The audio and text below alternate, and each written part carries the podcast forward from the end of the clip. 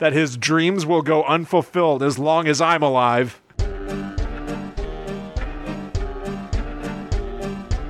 Hello, welcome to Guide to the Unknown. I'm Kristen. And I'm her little brother, William. And today we're going to talk about those weird Simpsons predictions that pop up online every once in a while and kind of bounce back and forth, volleying different things to each other that they have predicted rightly over their, what, 31 year lifespan. Yeah, it is pretty ridiculous. They're about to become the longest running sitcom I think of all time. Yes. Uh, and uh, I, it's it's really sort of a meme. The whole idea of The Simpsons did it. There's that entire South Park episode where um, I think is it is it Butters is he upset because every evil plan he tries to hatch as Professor Chaos is something that The Simpsons already did? Really? I haven't seen that one. Mm-hmm. It's a whole episode about how The Simpsons have already done everything, so why bother? That's And really funny. I think they were talking about it from the perspective of like writing plot lines, but hey, us living in reality, The Yeah. Simpsons have already done it. They've already covered a lot of the things that have happened in real life. They saw them coming somehow. It's completely crazy. So before we go into that, we just want to mention that you can find links to everything we do on gttupod.com. So that includes our spin-off show, Ghost Adventures Adventures, where we talk about the show Ghost Adventures, unsurprisingly, through the lens of superlatives like most dramatic moment, strangest move, things like that. And our most recent episode had a guest on it, Liz Sauer from Ghosts in the Burbs. So you can check that out there at gttupod.com. You'll also find our Patreon link there, our merch store link, all of our social media. We have a whole GTT universe going on right now, and we would love for you to be a part of it. So go check that out, and especially check out our Patreon because we have a third podcast over there just for our Patreon donors and tons of bonuses. Yeah, it's super fun. There's so much stuff uh, locked behind the uh, the Patreon border. That's Uh, right. So definitely get in on that if you're enjoying Guide to the Unknown. And man, that Ghost Adventures Adventures with Liz Sauer was so much fun to do. That show is so ridiculous. We and love it. Stupid and great. it. It's such a fun spin off of the show. It's dumb and fun. Yeah. If you like this, I think you'll like that. So definitely check it out. And again, we really, really appreciate your support through Patreon. So if you like what we do, we put out two shows a week now. If you like that and you'd like to support us, please go to Patreon. And we're so happy to thank you by giving you bonuses over there. So go check it out. so happy to thank you. So happy to thank you. right, so let's talk about the Simpsons predictions. Real Okay. quick, I want to ask you before we talk about like the actual predictions themselves and and, and how and why. Mm-hmm. What are your feelings about the Simpsons themselves? Have you ever been like a Simpsons fan? okay, I'm not like a Simpson. I'm not a super fan by any means. And I wonder if it wouldn't even be accurate to call myself a fan because I haven't kept up with it regularly. But whenever I watch it, I really like it. I enjoy The Simpsons. Yeah. But it's just not something that I have consistently watched like ever. Yeah. I mean, I, I've seen a whole, you know, bunch of episodes just because it's part of the zeitgeist and everything. But um I, I, I like it, but I can't say that I'm like a diehard fan. What about you? Yeah, I think probably about the same. I Mm-hmm. like The Simpsons is one of those things like Saturday Night Live to me that I respect as an institution. Yes, I feel very similarly about both of those things. Yeah, there are just like so many, you know, people have either made cameos over there or writers that I really like have worked on The Simpsons over the course of time. Um, and it's been going for basically my entire life. Yeah. It's just like it's like a juggernaut of comedy that I I love even if I'm not watching every single episode. Yeah. Um, I think even today, it's very frequently put down as being like, well, it's not as good as it used to be. But, you know, they, they also say that about Saturday Night Live. It's like maybe you have your Simpsons. Maybe everybody views that like season three to six golden era as being, you know, after that The Simpsons died. But to me, it's just like, I don't know. I like those characters. I like that world a bunch. Yeah. Ali and I have even like on the rare instance that we are watching TV live. You know, if The mm-hmm. Simpsons is on, we've thrown it on and seen modern episodes that I find very charming. Me too. Actually, Ryan had The Simpsons on, like, I don't know, not super long ago. So I was watching it and it was a new episode and I thought it was funny. Yeah. You know what? you just saying that maybe everybody has their era of Simpsons reminds me of because it's been on for so long. I wonder that this if the same way, and I'm not even necessarily linking it to this literal age span. But I wonder if the same way some people feel like they had some glory years, like their te- their teen years were glory years. Maybe there was a time where they just really liked The Simpsons and they see that as being kind of preserved in amber and untouchable. Yeah, and maybe. nothing else could ever touch that because it just hit them right at that moment for whatever reason. Yeah, sure. Yeah, the the stars aligned. Yeah, right. And it And they just completely super clicked into it. place. I get that. Um, but uh, Yeah. damn it, you know what? I am uh, I'm charmed by the Simpsons. Yes. Even even today, you'll never. I, you will not have me poo poo the Simpsons. No, I have I have nary a bad word to say about The Simpsons. Yeah. Um, I also I visited the Simpsons uh, Springfield thing at Universal Studios in Orlando when I went there in March, right before everything locked down. Yeah. and that was super fun. Like we went to um, the little pub area where you could. They had a bunch of different stations You mean where like you could Moe's get Tavern? Moe's Tavern, but also um, they had kind of different stations where you could get different Simpsons themed food and then bring it into Moe's Tavern. And we got some sort of flaming drink. I can't remember what the name of it was. Flaming was. Moe. A flaming Moe. Yeah. Yes, we got flaming Moe's, like non-alcoholic flaming Moe's. Nice. And um, it's just it's super fun. Like I feel like The Simpsons is almost. It's so American and like omnipresent. Like, how can you not like The Simpsons? I know. I You know. know what I mean? Like- it's so popular not to like them, and to Is be it? like, I well, guess they you're right. they've lost the heart. Yeah. Oh, for sure. I mean, never mind Whatever. that the show is obviously still doing well enough to keep going. yeah, yeah, yeah. But yeah, no, I, I, I have great respect for The Simpsons. Yeah, it just feels like uh, it feels right. It feels right that The Simpsons is around. Mm-hmm. Yeah, it's gonna be weird someday when it's not. Yeah, totally. Okay, so but it is a thing that in the course of the show's run, they've predicted all these things that came to pass later. And so a lot of people are, are like, what is the deal with Simpsons? It's like this Nostradamus cartoon thing. And I did, before we go back and forth naming things they predicted, I did a little bit of research into how they have so many correct predictions. And it's pretty simple and it's pretty short. Okay. First of all, just from like a logistical standpoint, the shows are aired a year after they're written. So the writers literally try to predict what's going to be going on in the world a year from now so that the episode is relevant That's when it when it airs. And they have a lot of really smart people on the writing staff. Like it's a lot of people from harvard and stuff like that. So it seems like their staff is interested in more than just comedy. Um, as we'll see from our predictions some of these are like very brainy. And they're able to kind of use that to predict what's going to happen in the future and sometimes it's right Yeah, that And makes sense. I, I that's that's kind of interesting. right Some of It- it, it's funny though too because like some of the predictions that we've got are things that wouldn't happen for like 20 years later. yes that's true but maybe they just have enough i don't know perspective Yeah. and insidery sort of knowledge on some certain things, like entertainment world things. Maybe they could, you know, j- maybe they keep their finger on the pulse of stuff like that. Um, that I don't know. That it seems like maybe they have a lot of well-rounded staff members who are able to kind of figure these things out. I mean, it's just it's kind of cuckoo. Well, I also think that there's got to be something to the idea that you know The Simpsons is a show that was, at you know at its core, it's satirizing the the sort of like family sitcom, and then Yes. broader than that, satirizing small town, and broader than that, satirizing American culture. And so when you're making fun of enough stuff over the course of 31 years. Some of them are going to eventually, you know, come true or shape the future. I, I think I've got a couple of things that like the future was actually completely shaped by things that The Simpsons did.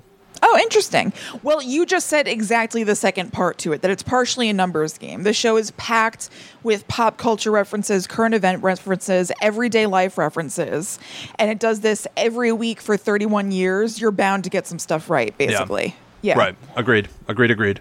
All right, Will, you wanna you wanna throw a Simpsons prediction at me? Yeah, sure. I'm gonna I'm gonna go with the dark horse of them all. I'm gonna start off strong here because this is a headline that I saw uh, not infrequently four years ago, and uh, when we were talking about this topic, it was the first thing that sprang to mind. There is a thing going around that The Simpsons predicted the presidency of Donald Trump. Yes. Okay. I don't really know about this. Yeah. I vaguely, when you brought it up, was like, I think I've heard something about that, but lay it on me. I'm very curious. Yeah, usually if you Google this, you're going to find an image that's like The Simpsons uh, with Donald Trump behind a podium, which looks exactly like the podium he stood behind when he announced his bid for presidency. That is from a thing that they did after Donald Trump had announced that he was going to run. Okay. So that gets sort of like shared around as if it's like something that they made 20 years ago. But uh-huh. it's not. It's not. The thing that they did that predicted the Donald Trump presidency is actually a lot smaller, but in a weird way has ramifications that are a little more biting. Um, hmm. Because there was an episode of The Simpsons called Bart to the Future. This was mm-hmm. season 11, episode 17. So tidily in an area uh, an era when people would have said The Simpsons is not as good anymore. It aired uh, March 19th in the year 2000, and the premise is as follows: L- It's Lisa uh, envisioning, or I'm sorry, it's Bart envisioning the future. He's seeing his own future where he has grown up to kind of be a failure. Meanwhile, Lisa is the president of the United States. And he goes to live with her in the White House and is kind of like, you know, the president's dopey brother who's like lying on the couch drinking a beer in the Oval Office. yeah. But part of the um, uh, I don't know scene setting of Lisa being the president is that she's struggling because she is inhe- she has inherited a busted economy from the previous president Donald Trump. Ah. So it's only mentioned in like a couple of lines, but it was like you know like the economy was in the pits. They had to to sell the amber waves of grain to pay off American debt. Like it, and and so in a weird way, like if you actually think about like seeing the ramifications of a Donald Trump presidency rather than just some joke about Donald Trump behind the um Podium. the podium going you fired or something like that. Yeah. Uh, I don't know. It's a little more biting to me. So You know what? I wonder, do you think that they made it Donald Trump because they were doing a back to the future sort of pun and Biff in the future is modeled after Donald Trump? That's interesting. That's very interesting. I don't know. I mean, for sure, Donald Trump had uh, sort of threatened to run for president in the past before. That's true. That's true. so I think that it was maybe just sort of like on the nose. And Right. people, people for a long time, for like decades, have been saying like, "What if we give this idiot businessman Right. the chance?" Um, Right. So it may have just been playing off of that. But who, you know, also The Simpsons as parodying real life. There's nothing dumber Yeah. than making Donald Trump the president. Yeah. and so they did it, and then it became a fact 16 years later. Right. Um, but so the, the writer of this episode, Dan Greaney, in an interview with the Hollywood Repor- Reporter, uh, explained that he wrote the gag of Donald Trump as president because it, quote, just seemed like the logical last stop before hitting bottom. It was pitched because it was consistent with the vision of America going insane. So he saw it. yeah. He, Um, four days he after. foresaw it. Yeah, he did. 4 days after Donald Trump was elected as 45th president of the United States, in uh, um, the opening credits of the next episode of The Simpsons, where Bart is writing on the chalkboard, Yeah. he writes, "Being right sucks," over and over and over again. Um, now, I also want to point out that while this episode did see the future, I Yeah. did try to warn us. Right. Uh, Entertainment Weekly at the time named it the worst Simpsons episode of all time. Really? Uh huh. Saying, while Bart to the Future was likely better than anything else on TV the week it first aired, even Mojo the Monkey could have banged out a more inventive script. Yikes. Even Mojo the Monkey. Even Mojo the monkey? Even Mojo the Monkey. That's ridiculous. Also, Simpsons is on Fox, right? Yes. This was a this was a different era and everything um, when they.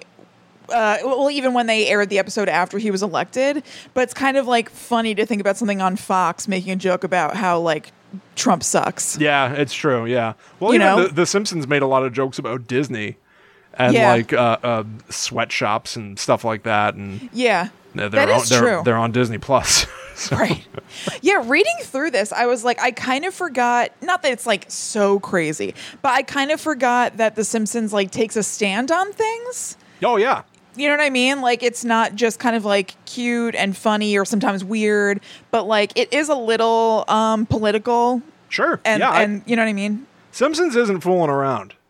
No, it's Yeah. not. And I just I haven't seen it in a, you know, consistently in a good while, so I kind of just think of it as a cartoon in a way. Sure. But going through this list, I was like, "Huh, they got they got something to say over there." Yeah, even if they're being completely ridiculous and over the top, usually there's something they're driving at, which I like. Right. Yeah, I do too. Okay, so my first prediction is kind of similar to yours in that it's very timely, and also there's an aspect of it that didn't really take place when people say that it did. This is the idea that The Simpsons predicted the coronavirus. Right. So, do you know about that? You know, I think I heard something about it, but I also think that people are sometimes too quick to jump the gun on. Is it so popular to say The Simpsons predicted something? Yeah. Yeah. Yeah, it's true. So the deal is that there was an image that went around Twitter recently that had four pictures in it. They were implied to all be from the same episode that said hashtag coronavirus. The Simpsons scares me. This episode aired 27 years ago. William, was that like that by you? Oh my god. Could you guys see that? Could you see? Oh, Could you? Oh, yeah. I'll be making a gif of that later. oh my god. Oh, honey, you can come up. Oh my Come god. here. Come here. Oh, oh, Crummy. Is he scared? yeah, that Buddy. was huge. That was huge. I heard it here like a millisecond after you. That's weird, right? Oh my god. Because the light wow. flashed on me as well, but Yeah. oh, I guess a delay. But then I would have seen it happen to you after. Trying to think of the, the delays of like video chatting. Um, I don't know. That was crazy. so, like, the room lit up here. Yeah. Oh, yeah. The the light Oh completely God. flashed like across you. Lightning must have struck right outside your apartment, right? Yeah, it looked really bright. Yeah. Oh, yeah. Because it, it usually wouldn't. You wouldn't jump just because you heard lightning. Oh no, it it seemed like it was like close. Yeah. Yeah. Oh, that's so crazy. Holy. Oh, excuse me. Uh, okay. You okay? Yeah. Yeah, I'm fine. Okay. Okay. So, the tweet that went around showed a newscaster with a box that said coronavirus behind him, like, you know, on the news when they have a little graphic there. The next one had what appeared to be an Asian factory worker coughing on a box. Then there was an image with a cloud of germs around Homer, and then a cloud of germs around another guy. Oh. So people unraveled it like fairly quickly. First of all, it was debunked um, when people realized that the graphic behind the newscaster that said coronavirus was fake. But even further than that, the writer of that episode, whose name is Bill Oakley, told also the Hollywood Reporter that the Im- that image in particular with the newscaster is from a different episode entirely than the other three with the germ clouds. Ah. And he was upset that the image was going around and strengthening the belief that Asians should be blamed for the coronavirus. Um, it, I don't really get why that was even in an episode. I don't know. It, I don't have the context or whatever, but he said that the scene in Japan in the episode was, quote, supposed to be a quick joke about how the flu got there and nothing more. Right. And then here's another quote from him about it. He said, It was meant to be absurd that someone could cough into a box and the virus would survive for six to eight weeks in the box. It's cartoonish. We intentionally made it cartoonish because we wanted to be silly and not scary and not carry any of these bad associations along with it, which is why the virus itself was acting like, like a cartoon character and behaving in extremely unrealistic ways. So I think that germ cloud was like, you know, kind of coming after people and stuff like that. Yeah, yeah. That's Yeah. interesting too, though, because that also reminds me. I don't know. It's got zero association with what you just said, but it just Mm-hmm. reminded me of the whole Apu situation Yeah. with The Simpsons and how like they finally, finally, finally are like setting that right, Right. theoretically. Right. Um, yeah, I mean, without seeing this, I just don't really. I don't know. Just smacks me as like, did it have to be from like an Asian country that this flu came from, even Right, when the episode was made? yeah. Um, because it is an American cartoon, it is a little bit like this came from elsewhere, other Sure. kind of stuff. Um, but yeah, I mean, it's kind of. It seems like he's kind of trying to soften that in his quote to the Hollywood Reporter, but also, like you said, like people learn. You know what Yeah. I mean? And they're making the Apu thing right. So what are you going to do? yeah, exactly. Doesn't make Yeah. it right, but you know you have to grow. Totally, totally. Mm-hmm. Um, all right, so let's talk about the three-eyed fish. Oh, prediction from The. Simpsons. This Yes. is like Simpsons iconography in a way. So there was an episode called Two Cars in Every Garage and Three Eyes on Every Fish. Mm-hmm. It is season two, episode four. It aired November 1st, 1990. The plot is that Bart catches a fish. The fish has three eyes.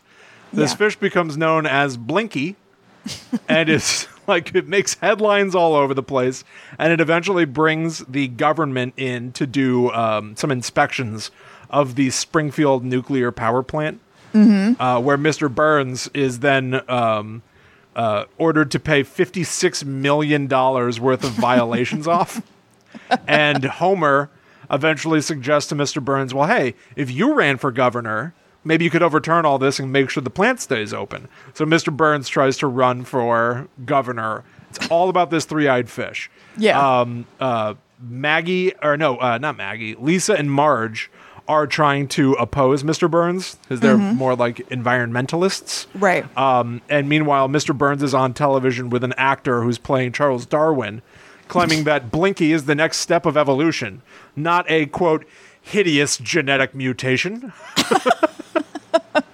uh, and then it all comes to a head when Mr. Burns goes to the Simpsons household for dinner, which I think is supposed to be like a, a making peace with Marge and Lisa. It's like a publicity event. Yeah. Um, Okay. but Marge and Lisa unveil Mr. Burns' dinner. It's the fish that Bart caught. It is Blinky, the three-eyed fish. So Oh if that my fish God. is is a normal evolutionary, you know, trait having those three eyes, then he should Right. be safe to eat, right? yeah. So Mr. Burns, yeah, What's the problem? Mr. Burns uh, uh, picks it up, puts it in his mouth, and then gets grossed out and spits it across the room, and he loses the whole thing. the episode ends with Burns warning Homer that his dreams will go unfulfilled as long as I'm alive. Which is great. Which is seemingly forever. Your dreams will go unfulfilled as long as I live. Um, yeah, so Blinky the fish first showed up in this season two episode like as like a big deal thing, but there was a Blinky fish way back in season one, which makes it feel like the Simpsons like predicted their own future episode where they would use this fish for some purpose. You know? Yeah. Amazing. right? Also, Yeah. Blinky the three-eyed fish has uh, an extra eye due to nuclear waste, whereas Mm. in the sister series Futurama, one of the main characters, Leela, has one eye, and everyone assumes she's an alien until she finds out that she is descended from the mutants who live in the sewers. Um, and uh, that theoretically she's got one eye because of nuclear radiation as well. Oh. So, like the the Blinky the fish got an extra eye, she got one eye less for like the same reason on a on a show possibly set in the same world. Yeah. Isn't that kinda Interesting. fun? This, the Simpsons love nuclear radiation. They sure do. Uh, Yeah. and so does real life because Blinky the fish predicted, um, well, arguably a bunch of things. There have been plenty of mutated fish over the years since that episode of The Simpsons aired. There was a rainbow trout that had two mouths found in Nebraska. Oh my God. But the idea of a three eyed fish is very specific and finally Yes. came to pass uh, in October 2011. Almost exactly 21 years after that episode of The Simpsons aired.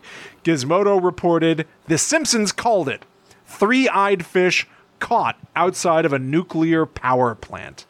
Oh my God. And it turns out that uh, in Cordoba, Argentina, uh, some fishermen caught a three eyed wolf fish in a reservoir near a local nuclear power plant.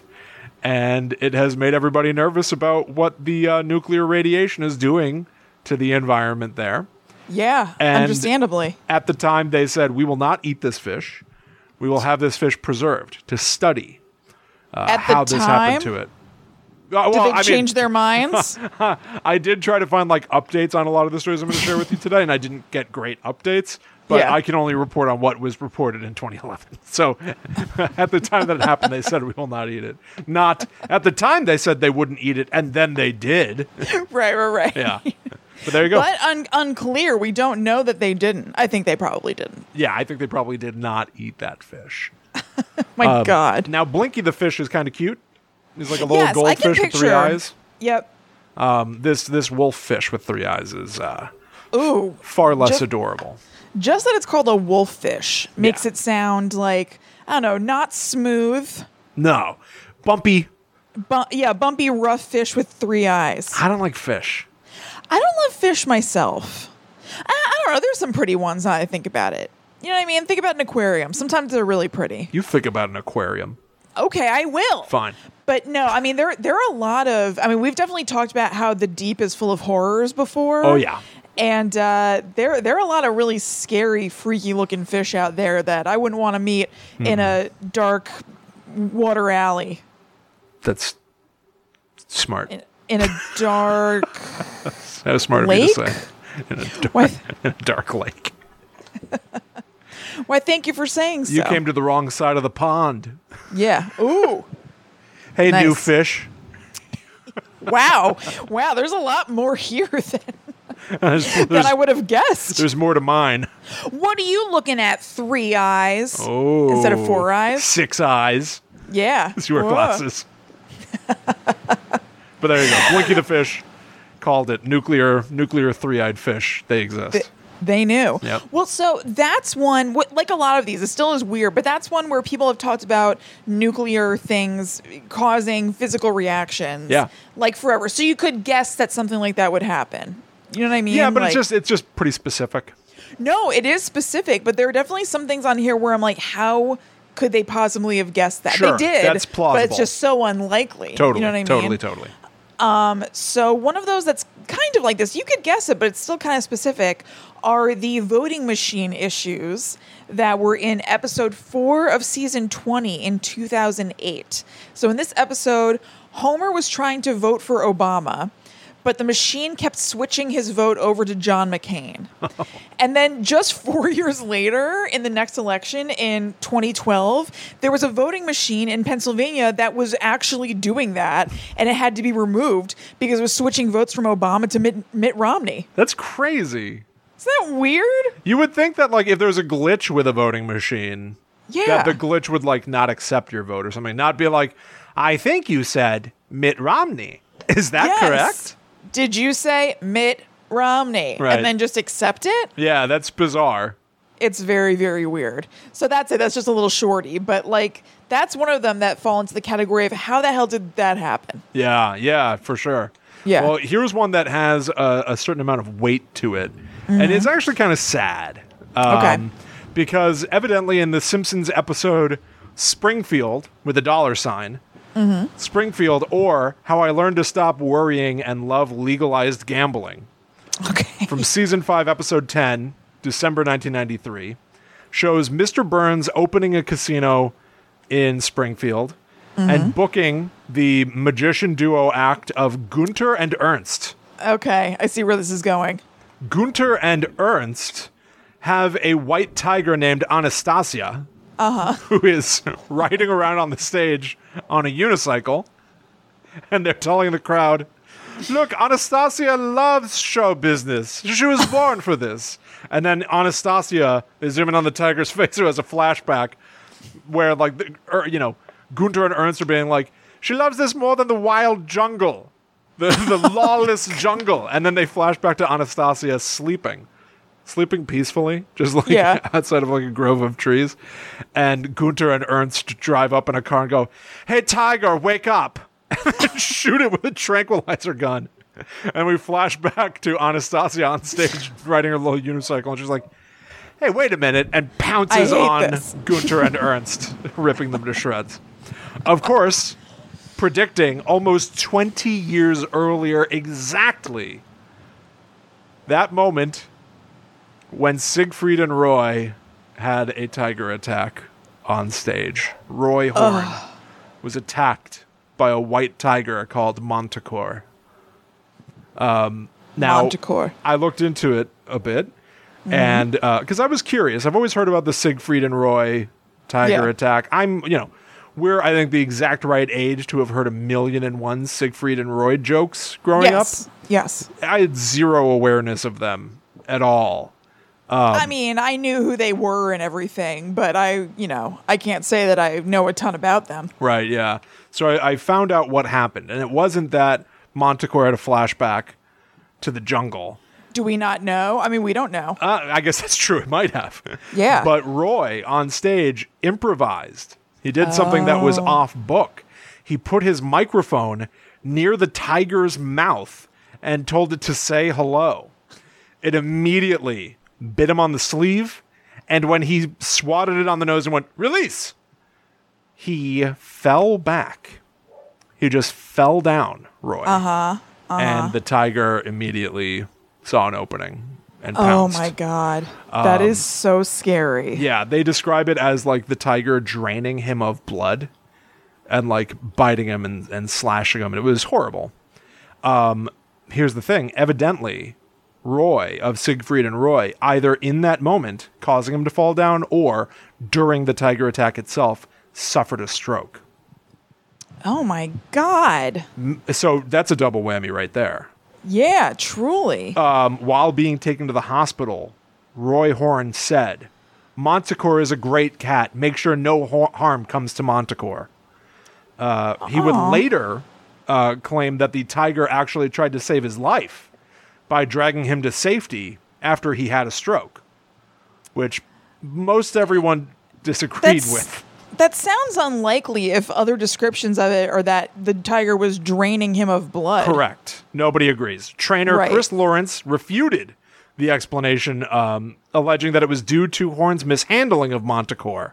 Mm-hmm. Um, and then the duo of Siegfried and Roy dismissed that guy's claims, stating, quote, he had problems with his life anyway.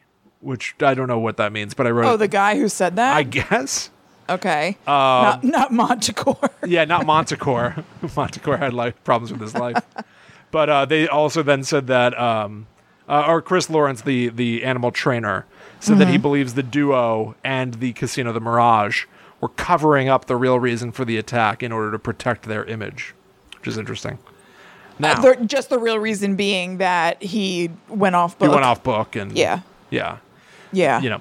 Um, now, uh, here's a miserable, uh, horrible sidebar that I learned and I did not know. All right, great. Roy Horn of Siegfried and Roy died earlier this year, May 8th, Mm-hmm. due to complications from COVID. Isn't that crazy? I, I didn't know that either. yeah. I didn't see that being uh, Yeah. reported all that much, but Siegfried and Roy, he, he survived Huh. that tiger attack Yeah. until COVID. Uh, meanwhile, Oh. Montecore lived to be 17 years old. Uh, That seems like a pretty it. good age. I, it is a good age. I googled it, and the average lifespan for a tiger is 10 to 15 years. So well Holy done, crap. Montecore. Maybe maybe biting Roy fortified him in some way. Oh my god. Well, he did drain his blood, so he siphoned his life. Right. Maybe that human blood is to Montecore as unicorn blood Mm-hmm. was to Voldemort. It gave him but a half life. A cursed life. And it bought him an extra two years beyond the average lifespan of any tiger. right. So Montecore lived to be the oldest tiger on planet Earth. So Montecore laughs last. He who laughs last laughs best and drank Yes. the most. It certainly sounds like it. This is horrible. Holy macaroni. horrible. But yeah, as as pointed out, The Simpsons already showed someone getting mauled by a tiger in a magician duo, and it was either Gunter or Ernst. I don't know. Unclear. Unclear. Holy crap. Well, Will, before we go further, I would like us to tell everybody about a podcast that we both love Yeah. called Euphomet. And I have a feeling that some of you guys have listened to it already, but if you haven't, definitely check it out. So, Euphomet with Jim Perry is a podcast documentary series about the unknown and our relationship to it, featuring real people sharing astonishing paranormal experiences that have helped shape their lives. That's right. From a real vampire who becomes a community organizer during a natural disaster to a young good one. yeah. Yeah, to a it's good. young girl struggling with obsessive fears of being possessed only to find solace as a ghost hunter. Euphomet is all about the actual humans behind the scary stories as Jim embeds himself on some of the most paranormally active locations in the world to get firsthand in the field perspective on their lives. That's right. So Euphomet is often cinematic, strange, and scary, but it's always heartfelt. And you can hear Euphomet. The way you spell this is E U P H O M E T on Spotify or any major podcast app, same as you do with us. So definitely check it out. It's a great show. It's really well produced. And what I mean by that is that the sound effects and the Yeah. music are beautiful and they really add to the whole vibe of it. It's like a very kind of it's a thoughtful show. Like it's kind of journalistic, but something that I like about it that separates it from just straight up journalism is that it's not completely objective. Like Jim is kind of putting himself into this and you kind of get to know him and understand his point of view and his open-mindedness a little bit. And it's just it's like I would say it's a beautiful show. I agree. It's a very it's a very like comforting show in a way. Yes. Albeit spooky. Um, Yes. Jim is a great guy too. I actually it was years ago now, but I went to a podcasting convention over a weekend with Jim. Mm-hmm. Yeah. And uh, I don't know, it was nice like hanging out with him and it was uh, I don't know, he's just a really cool guy and Euphomet's a great show.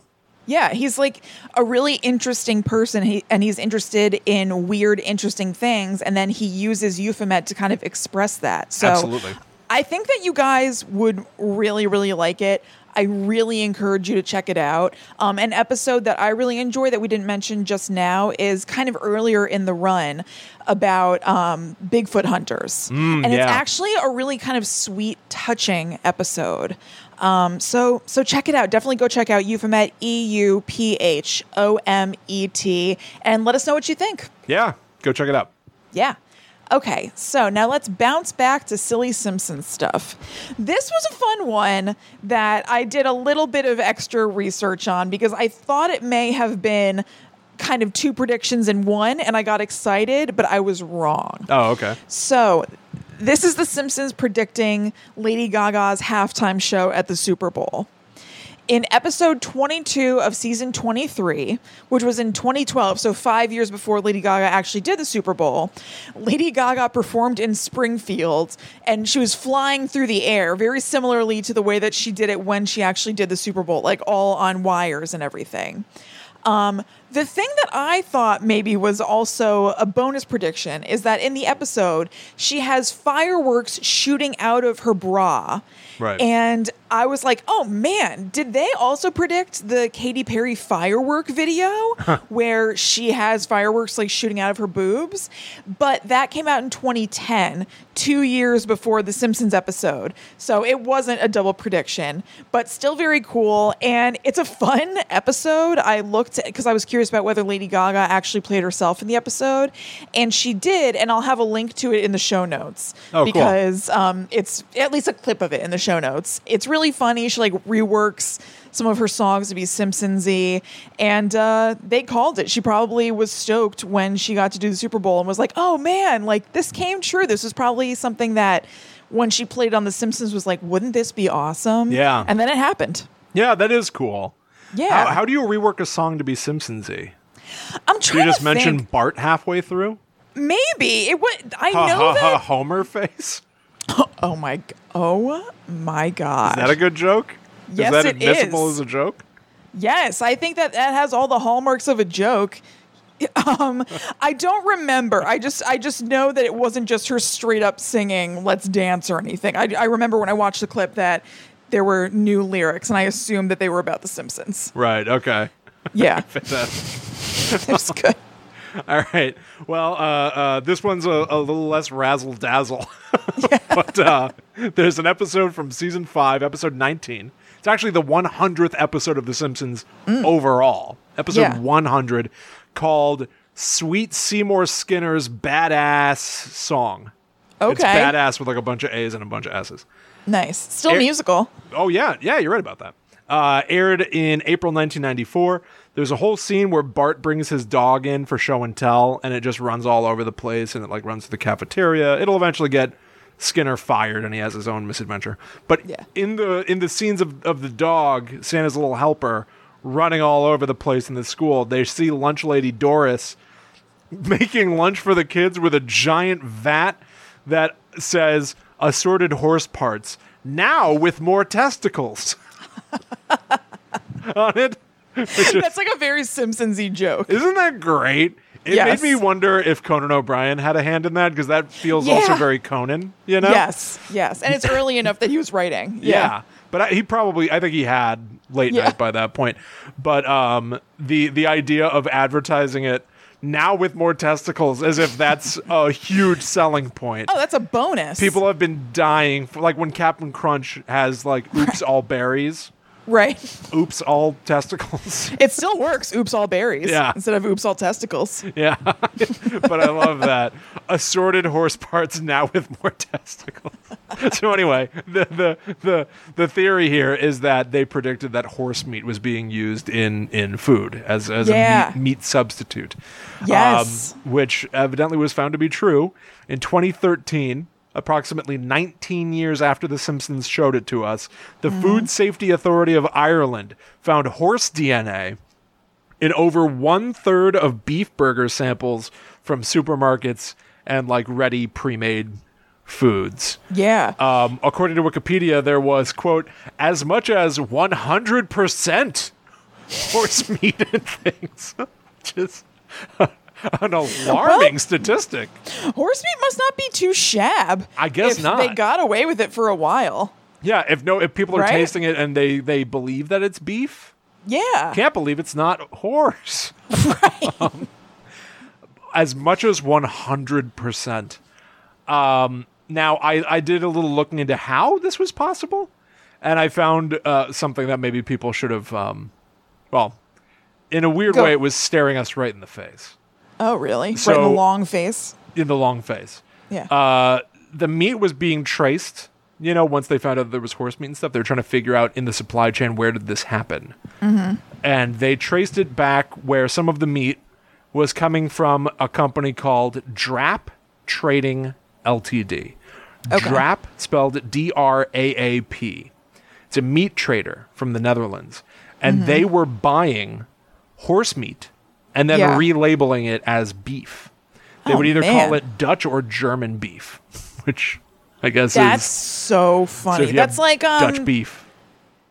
yeah, like how Rocky Mountain oysters are like bull There you go. Yeah, exactly. Yeah. But now here's where it gets a little crazier. Draap Trading Ltd. D R A A P. All right. The word Does that mean horse in another language? sort of spelled gonna- backwards, it's P A A R D, which is Dutch for horse. Oh my god, I was gonna joke about the company being called like Shore and it's horse. Right, yeah. You know? No, yeah. Very close.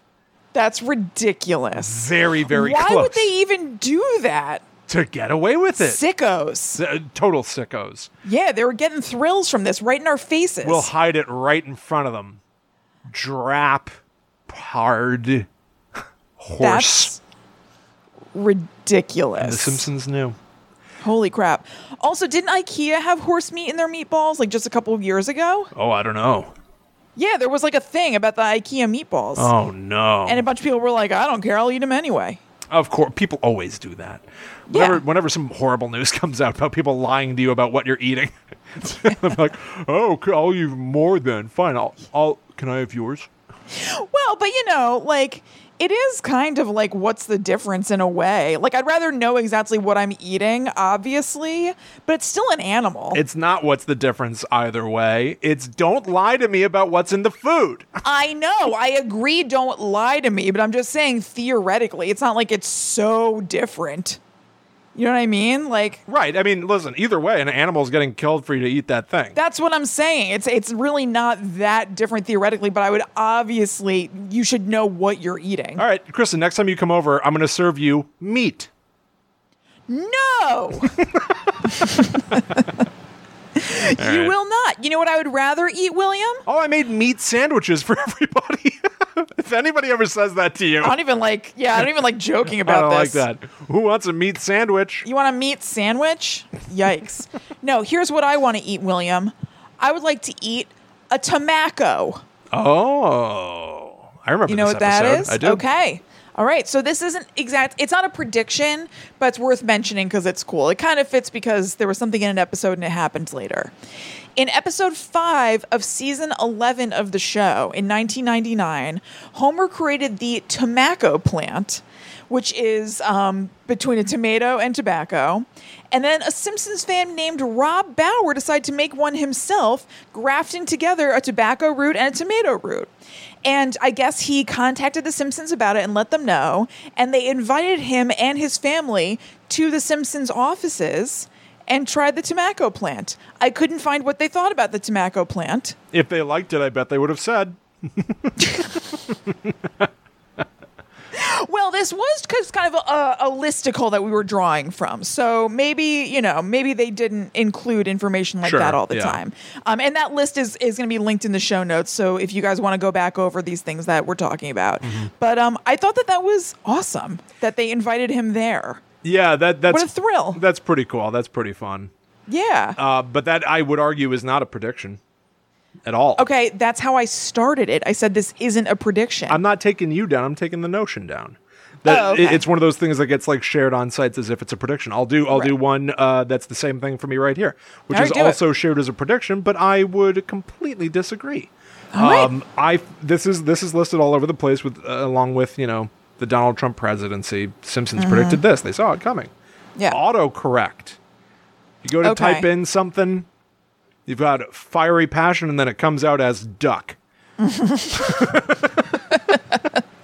um, so in the episode Lisa on Ice, Mm-hmm. season six, episode eight, 1994, school bullies are gonna beat up Martin. You know who Martin is? Is that Is he the kid with like a bowl cut?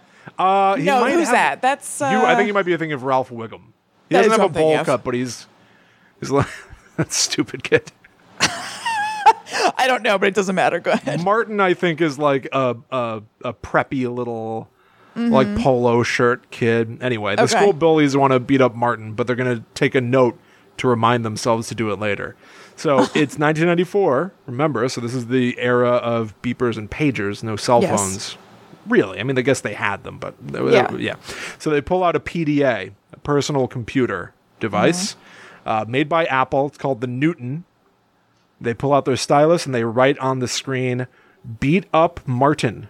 Uh-huh. And the the PDA, the Apple PDA, uh, interprets that handwriting as "Eat up Martha," because the Apple Newton, this handheld computer that you could put in your pocket and write on with a stylus, sucked. So Right. the it was it was certainly a precursor to the idea of having a cell phone that's also like a computer in your pocket, and you know, right, now we can write on our phones uh, all the Yeah. long day till the cows come home. Kristen, Yes. Um, and you can do handwriting like on the Apple Watch. Like Mm-hmm. you could text by scrolling or scrawling something out like that. yeah, it's true. I actually was using my Microsoft Surface with my Surface Pen to write Ah. and have it turn into text the other day. I've been really enjoying it. Look at you. Uh, But so this evidently predicted reality because autocorrect exists today. yeah. Um, however, here's the thing they didn't predict reality, they may Mm-hmm. have crafted it because after that episode aired, at Apple headquarters, there was a panic. Eat Up Martha was frequently brought up in meetings where they were talking about fixing typing on small electronics. Whoa. They were terrified of having another Eat Up Martha moment. Yeah. And so here is from uh, uh, Nitin Ganatra, former director of engineering for iOS applications at Apple, who told Fast Company that this moment on The Simpsons served as an inspiration to get the iPhone keyboard right. Whoa. So, not predicting the future, No, shaping making it. it. yeah. How great is that? That's awesome. It definitely speaks to the omnipresence of The Simpsons. Yeah, right? You know what I mean? Like its influence. But there you go, dorks out there. If somebody says The Simpsons predicted the future because of autocorrect or tomacco plants, you Yeah. go, um, well, actually, here's As episode 141 fact- of Guide to the Unknown, where they will prove you wrong. There's an important distinction between prediction and coincidence. or not even coincidence. You know what I mean? Yeah, well, now you're the dork. Yeah, You yeah. didn't even use the right word. Damn it. Well, here's some more dorky stuff that I'm not even privy to, so that makes me even more of a dork. Okay, they predicted the Game of Thrones twisteroo Oh. of the series finale. So, two years before the Game of Thrones finale, there was a Game of Thrones themed episode called The Serfsons, S E R F Sins. You know? yeah. Um, it's episode one of season 29. It's a Ga- Game of Thrones spoof, which included Homer bringing a dragon back to life. Um, and that dragon then in turn blasts fire all over the village, destroying it. Then, two years later, the Game of Thrones finale had previous hero Daenerys lose it and fly her dragon around, destroying the village, even though this village had already surrendered, roasting thousands of innocent people. So, two years previously, The Simpsons showed a dragon destroying the land, and then the finale had a dragon destroying the land. Hmm, okay, well, isn't that just what dragons do? Yeah, but you could just have the dragon like fly triumphantly. It's not like what they always do. Okay. All right, I'll You buy know? that. Sure. I, th- I think that counts as a prediction. All right. All right, fine. This also counts as a prediction then. Okay. In the episode Itchy and Scratchy and Marge, season 2, episode 9, 1990. Marge starts protesting Itchy and Scratchy for violence. Mm-hmm. And then it's eventually turned on her because she starts a brigade that gets the cartoon censored. And Yeah. then, like the next cartoon they make is Itchy and Scratchy sitting on a porch drinking iced tea, and the kids hate kids hate it. Um, but so it's so successful that uh, she creates sort of like uh, an, an a we're offended mob. Yeah. And so when it's being uh, it announced that the statue of David is going to be toured around the country in one of the stops in Springfield, a lot of that posse come to Marge saying, "Well, you should help us protest this because David is nude." yeah. And so they talk about maybe putting a pair of pants on David. Um, now, what they That's predicted, really funny. They predicted something that's uh, equally funny, but so much dumber because it's real. yeah. In July 2016, 26 years later, in Russia, there was a clone of the Statue of David, a plastic recreation, 16 feet tall, that was going to be put in the center of St. Petersburg. And there was outrage. Um, here's a quote from uh, one of the people who was pro- who were protesting it. How could you put this bloke without any trousers on in the center of St. Petersburg next to a school and a church? This giant spoils the city's historic appearance and warps children's souls. Oh my God. Warped. Felt like I was like doing American Hysteria just there. That Yeah, felt very like an American Hysteria quote. Yes, it does. Yeah. That's so. Wait, did they put underpants on the Statue of David? I kept trying to find updates on this. So many people ripped apart the notion of wanting to Yeah. put pants on David that like there were artists who eventually like used masking tape to tape a, a teeny tiny little black circle just over the wiener. And so the rest of it you could still see. Um, there was like a whole website that was like, "What should we make him wear?" with like different right. outfit suggestions. So yeah, like those those magnet sets where you can give Yeah. David clothes. We had that. Yeah, exactly. So I don't know what the actual outcome was because it's buried under so many people just saying Right. to put a hat on it. so I don't know. That's amazing. That's amazing all around. I can't believe that that was a thing. I know. How dare you have this incredibly famous, influential Right. piece of art that is a human, which we all are, Yeah. here? Right. How could you? and it's going to destroy children's souls? How do you warp someone's soul? yeah, just by seeing a naked body? See a, a nude statue wiener. Yeah. No wonder some people have issues. I, I hope that that wasn't somebody's mom. Yeah, You know what I mean? It Who's must have like- been. Sounds like it was. Shaming shaming the body. Yep. Oy oy oy. Tough All right, well- news. Tough news. Tough for those kids. Yeah. Okay, well, here's something I don't understand in a different sort of way.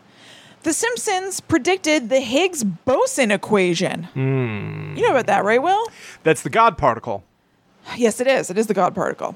Okay, so here is a little explanation that I barely understand. The Higgs boson is an elementary particle that helps explain why other particles in the universe have mass.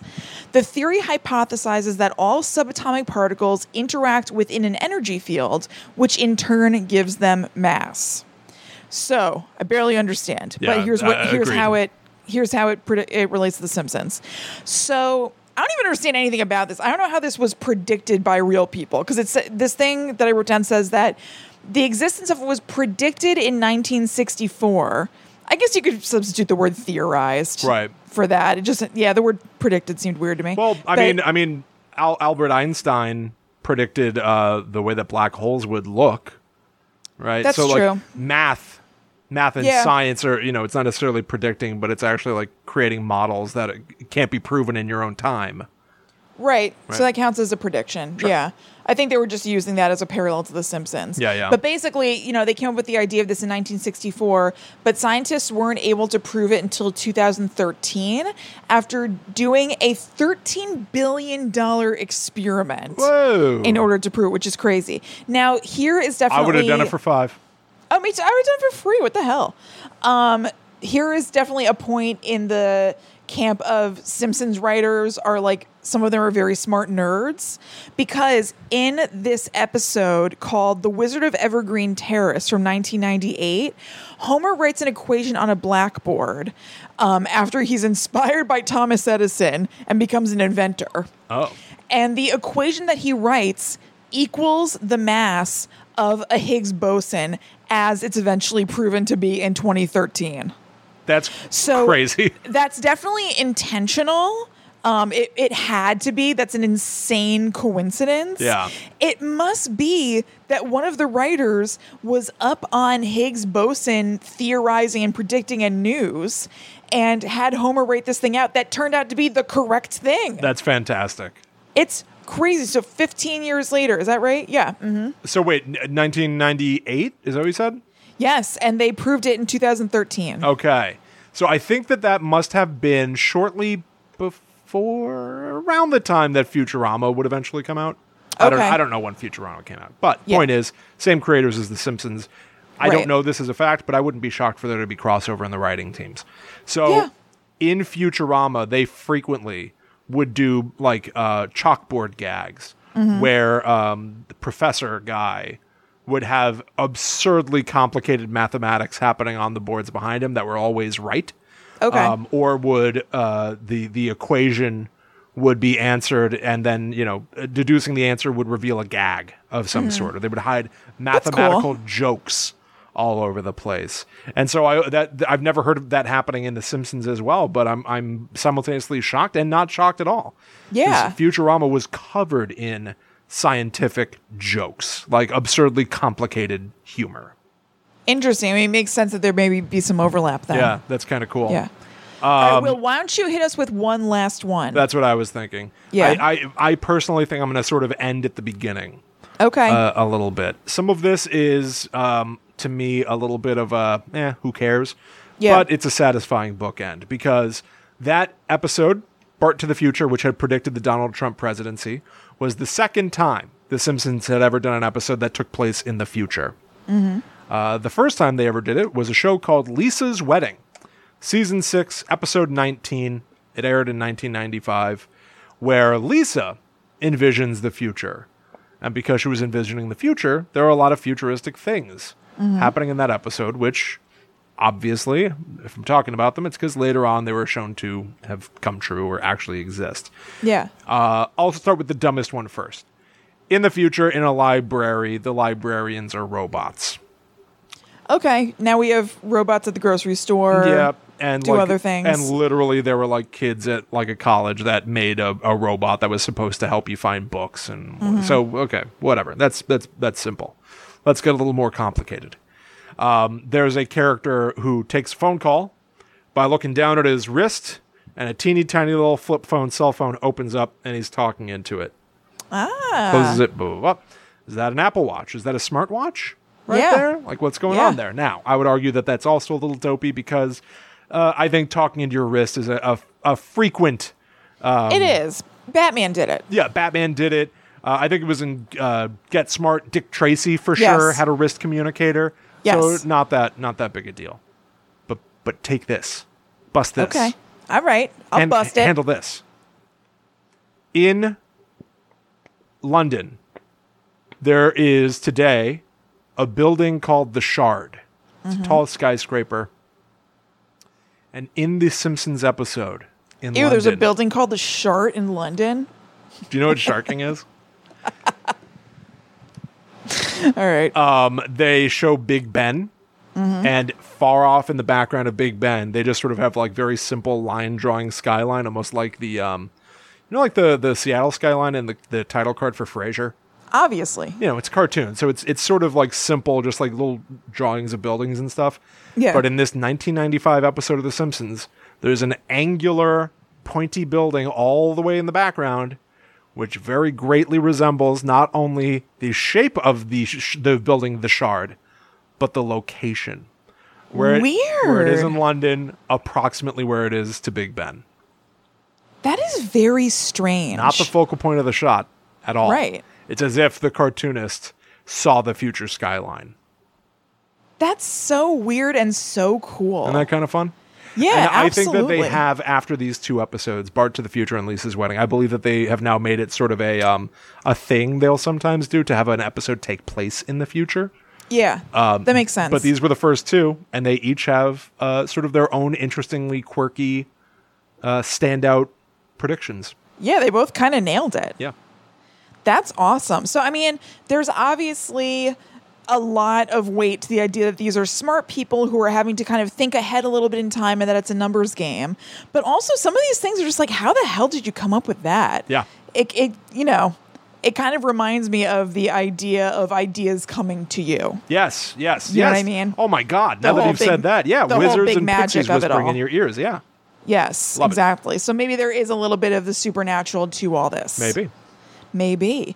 Well, guys, that brings us to the end of this week's episode of Guide to the Unknown. Thank you so much for hanging out. I hope you enjoyed it. And if you want more of us, you can follow us everywhere on social media at GTTUpod. Make sure you go to gttupod.com to get links to our Patreon, where you can donate $4 or more per month to say thank you to us for putting out this stuff. And you'll get a bonus podcast every month and lots of little extras here and there. There are tons of videos, audio, written posts, pictures over there that you can't see anywhere else. So get into that. You can also follow us individually online. I'm at Chillin' Kristen everywhere on social media. I'm at the Myth Traveler. That's right. And we would also really, really appreciate it if you told a friend about Guides the Unknown. Yeah. And or left us a five-star review because that stuff really matters and helps other people find the show. Also, don't forget that we have our spin-off show, Ghost Adventures Adventures. You can check out four episodes of that right now as this comes out in real time. It's super fun. We take a goofy look at the show Ghost Adventures starring Zak Bagans. And if you like this show, you'll probably really like that one. Yeah, for sure. And uh, definitely also go check out Euphomet by Jim Perry. Yeah. And uh, hey, we'll see you next week when we come back for more spooky, scary, fun stuff. But right. until that time comes, we must travel. Back to the netherworld, go we.